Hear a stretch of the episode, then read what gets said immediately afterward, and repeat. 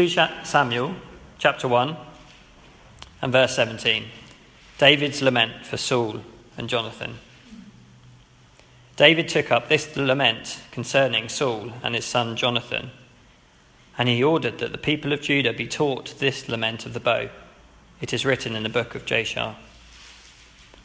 It goes like this And a gazelle lies slain on your heights, Israel. How the mighty have fallen. Tell it not in Gath, proclaim it not in the streets of Ashkelon, lest the daughters of the Philistines be glad, lest the daughters of the uncircumcised rejoice. Mountains of Gilboa, may you have neither dew nor rain, may no showers fall on your terraced fields. For there the shield of the mighty was despised, the shield of Saul, no longer rubbed with oil. From the blood of the slain, from the flesh of the mighty, the bow of Jonathan did not turn back, the sword of Saul did not return unsatisfied. Saul and Jonathan, in life, they were loved and admired, and in death, they were not parted. They were swifter than eagles, they were stronger than lions. Daughters of Israel, weep for Saul who clothed you in scarlet and finery, who adorned your garments with ornaments of gold. How the mighty have fallen in battle! Jonathan lies slain on your heights. I grieve for you, Jonathan, my brother. You were very dear to me. Your love for me was wonderful, more wonderful than that of women. How the mighty have fallen! The weapons of war have perished. Father, we pray that um, as we as the kids and, and us separately uh, look at this and get taught from your word, I pray that um, you would be speaking to us and that we'd be eager to hear what you have to say. Amen. Amen.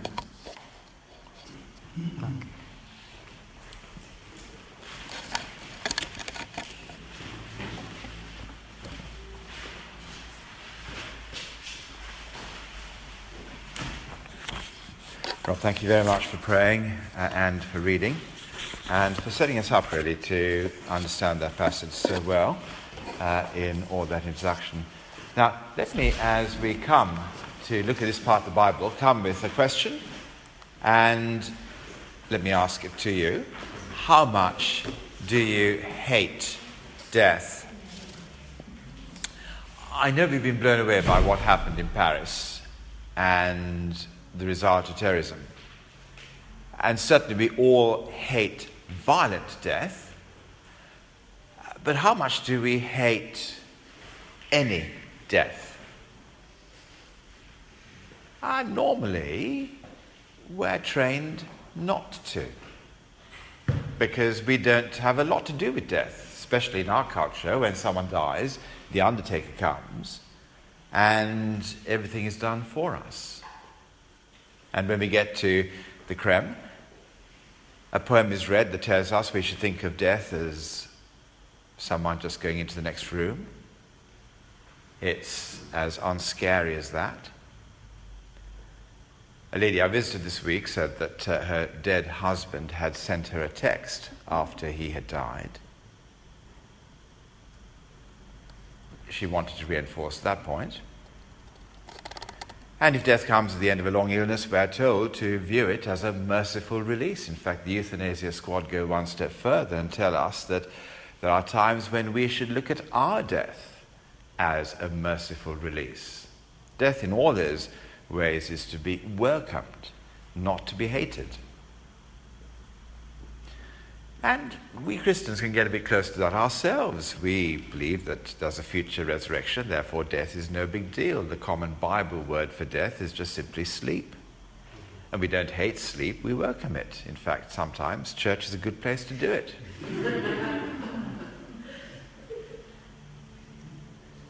but in this part of the Bible, God's king, uh, King David, has something to say about death which is going to be helpful to us it's helpful in giving us a way of processing our grief when a loved one dies.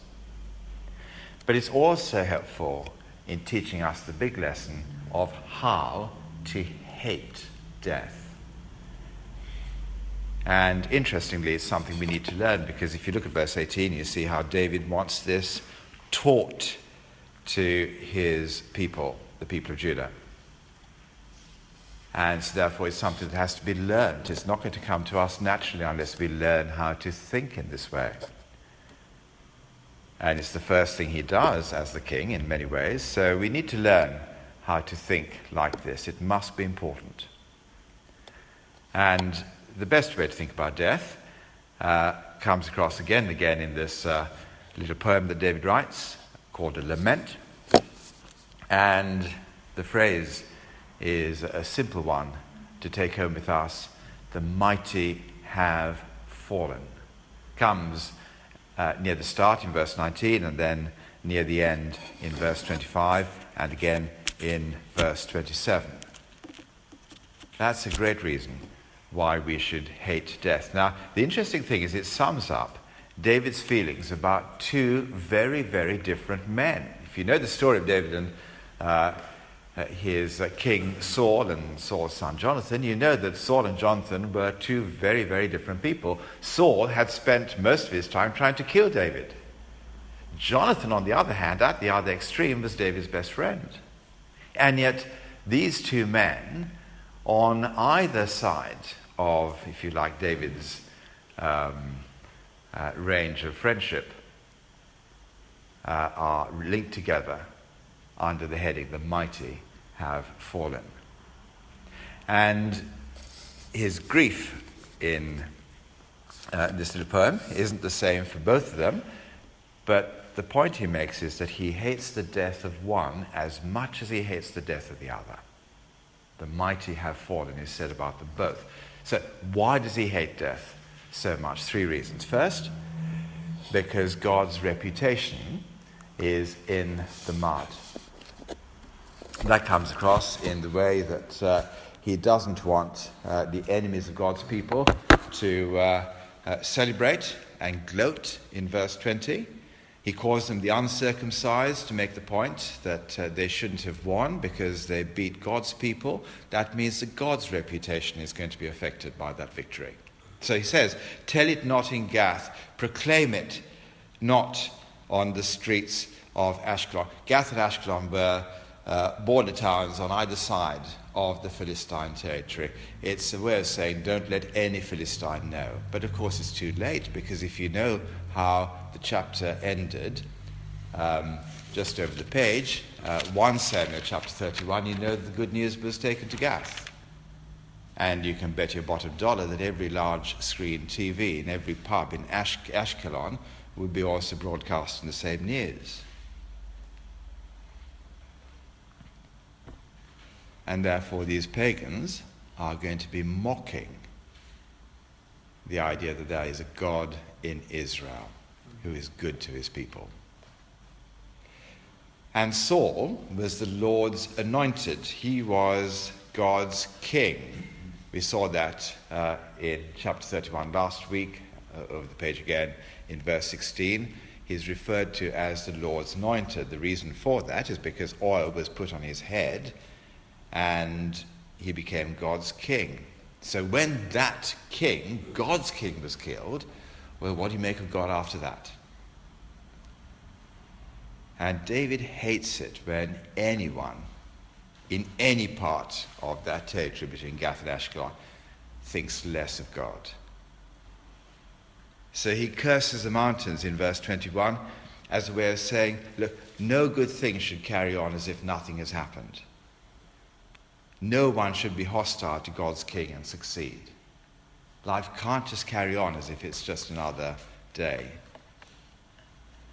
It's like Saul has been unanointed by what happened to him. That's symbolized in David's poem by the way he talks about Saul's shield.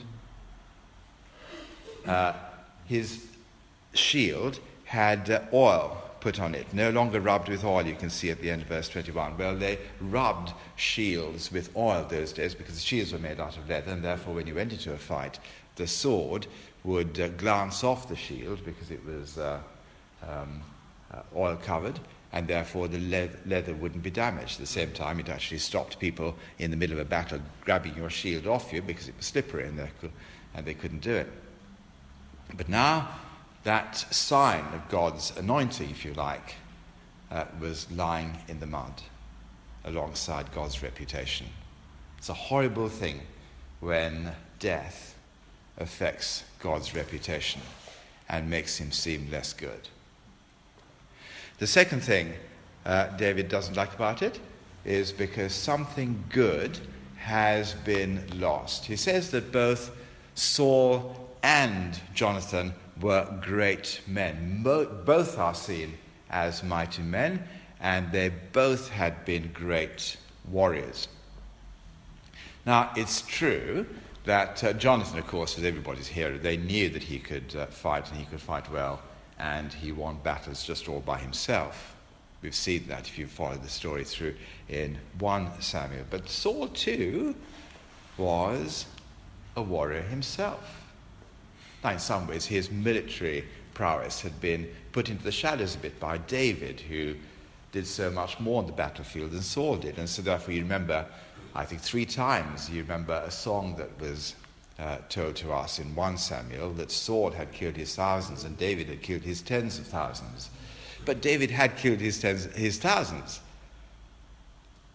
Uh, he had, uh, sorry, Saul had killed his thousands. Saul had done his bit. Remember nasty Nahash in 1 Samuel chapter 11 when he went into that town called Jabesh Gilead and threatened to blind every single person who lived there, and Saul went and rescued them.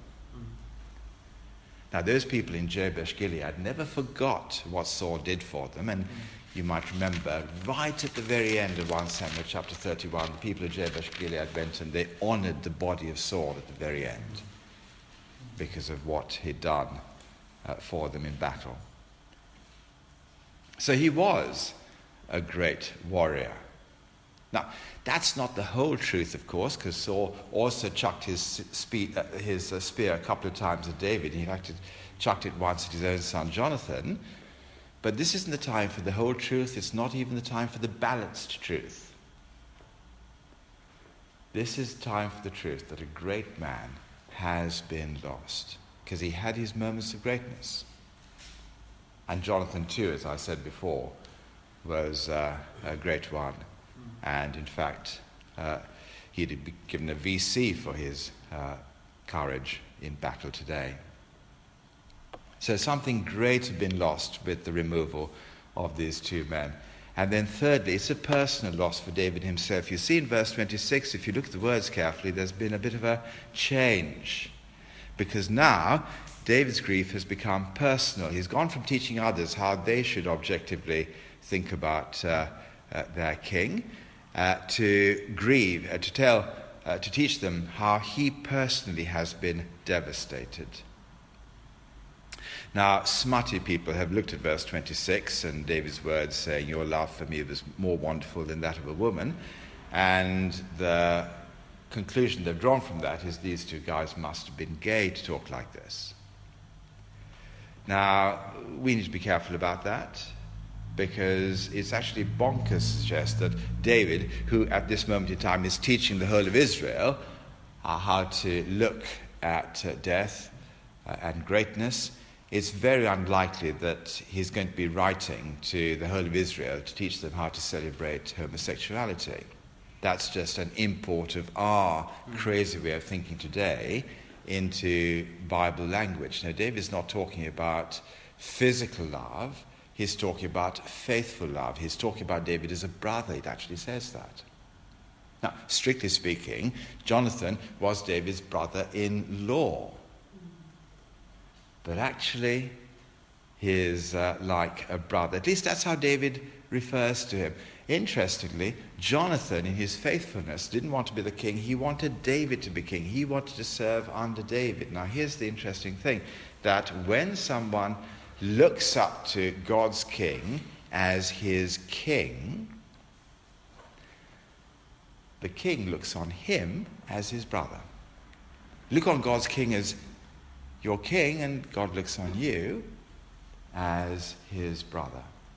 That's how David referred to Jonathan in his faithfulness and loved him for it.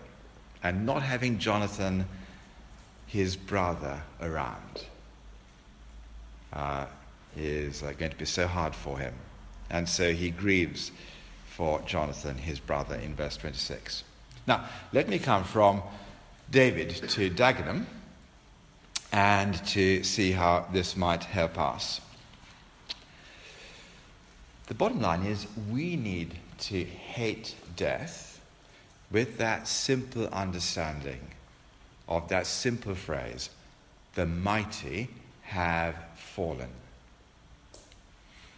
And we need to hate it because, for the same three reasons, that death denies God's great love for people. And we should hate that wrong impression.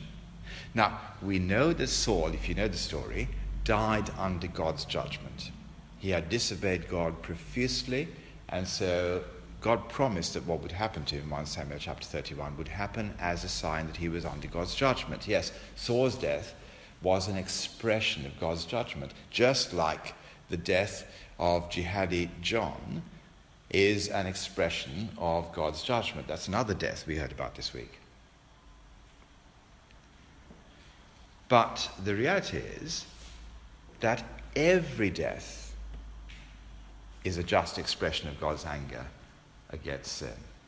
So death was God's expression of judgment on Adam's sin. And every single person on this, in this room, as a child of Adam, we've disobeyed God in exactly the same way. Death is God's expression of judgment on our sin. If you did not sin, I promise you, you would not die. The fact that you will die is an indication of sin because the wages of sin is death. So we might be deserving of death, that's certainly true, but it's still a blot against the perfect God who made the perfect world in which people would not die. And therefore, it makes God's project look like a failure, and that is about as untrue as can be. And we should hate anything that leads people to think that God is in some way a failure, mm. some way without love, some way without power. And death is always going to make that suggestion to us. And we need to hate death because of what it says about God. Hate it for that reason. But secondly, in every death that you and I know and encounter and experience, it is right and true for us to say that the mighty have fallen. Even after death of our enemies, we can say that. And the reason we can say that is because Saul and Jonathan, in their different ways, were created in the image of God. And that came across in different times in their lives. And frankly, that would be true of Jihadi John as well. To simply celebrate his death would be to deny the fact that he was made in God's image and to deny the fact that that wouldn't have come across in some ways at some times in his life in the past. So we need to understand that, yes, even our enemies, and even those who've done hateful things, like Saul, can be regarded as the mighty have fallen because in some way they were made in the image of God and would have reflected that image at some point in their lives.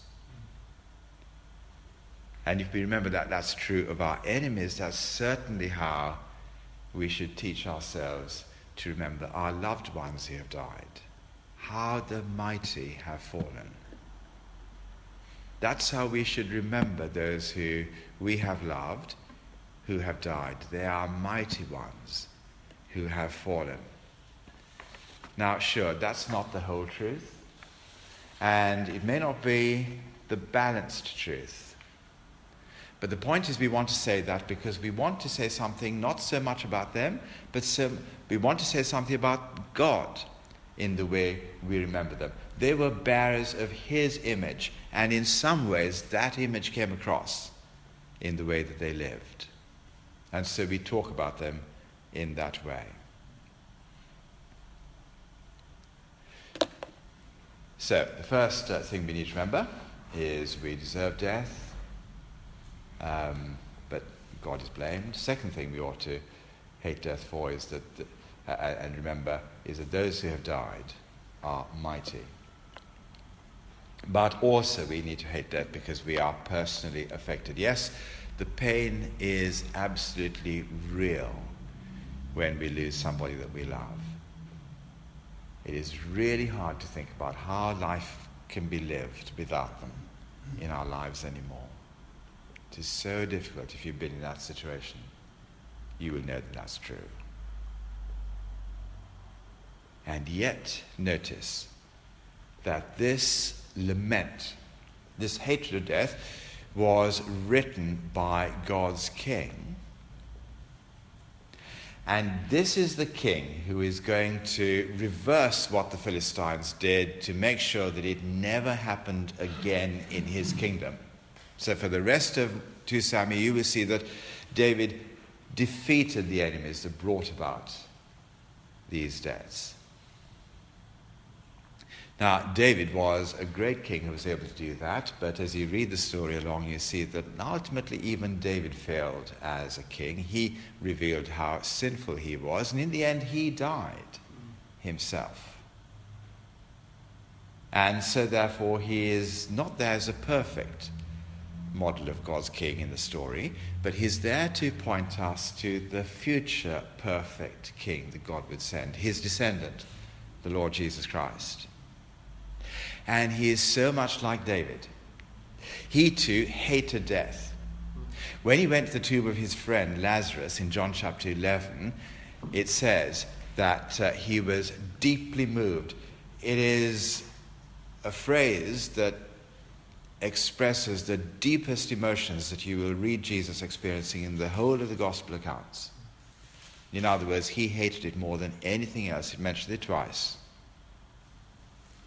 And interestingly, he too died under God's judgment, but in this case, he paid the wages of our sin. He didn't need to die. His perfect life would be lived forever. But he paid our wages. And in that sense, it would be true that he is the only one, or the ultimate one, of whom it would be said and true to say, the mighty have fallen.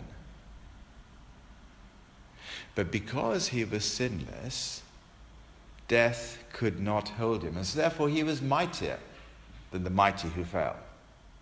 Because he rose again. And in his kingdom, like David's kingdom, he will bring about a reversal of what happened. And that defeat will never be experienced again.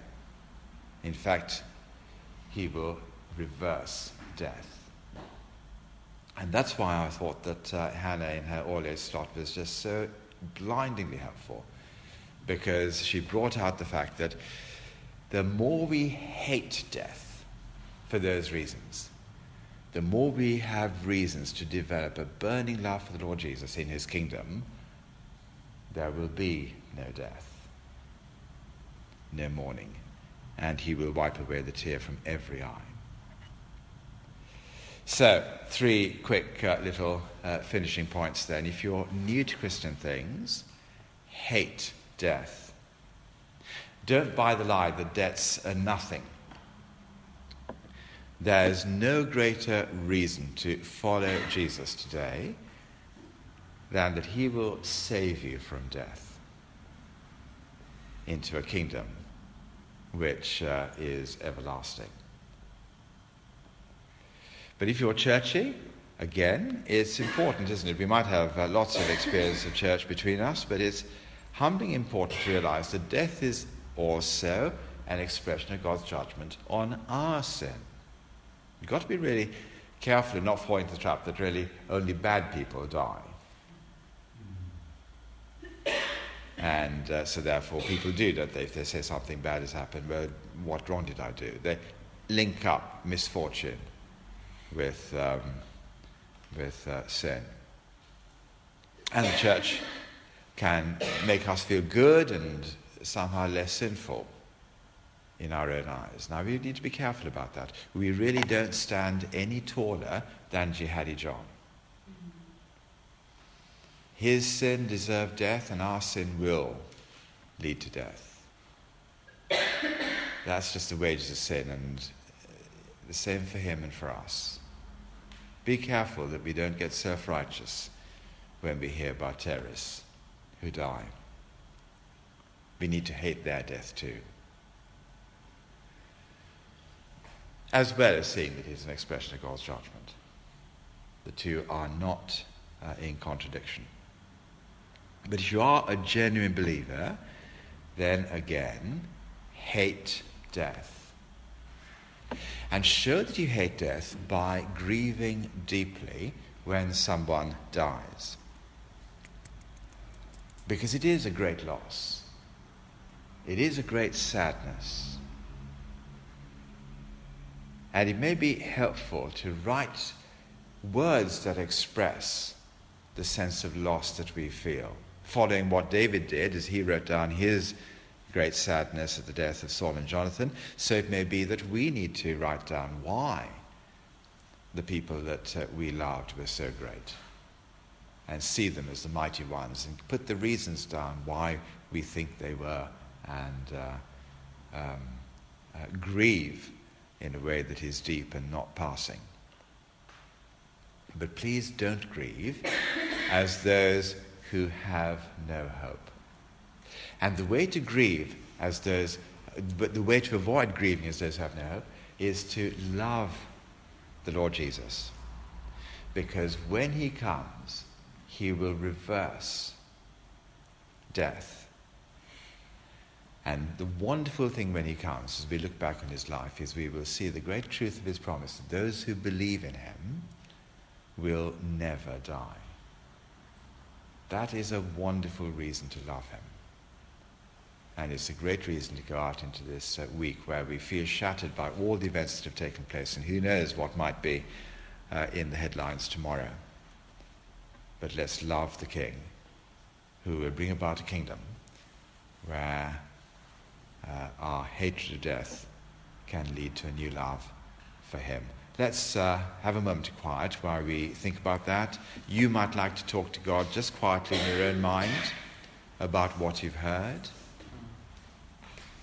Ask Him to teach you and to take in what we were looking at tonight.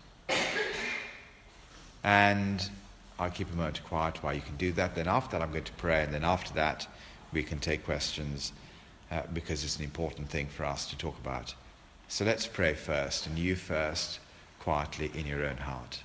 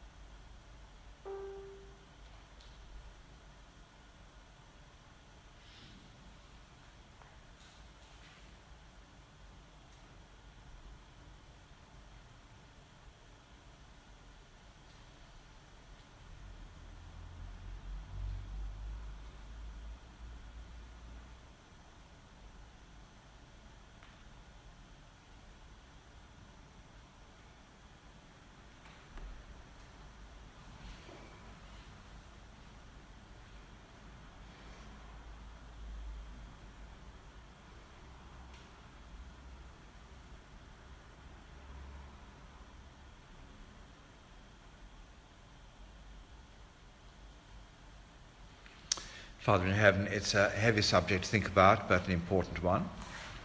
Help us to hate death for the way that it lessens your greatness, takes away the mighty, and breaks our hearts. Grow our hatred of death, that we might grow our love for the Lord Jesus, in whose kingdom death will be reversed and in, in whose kingdom you will once more be seen as glorious. And we pray this in his name. Amen.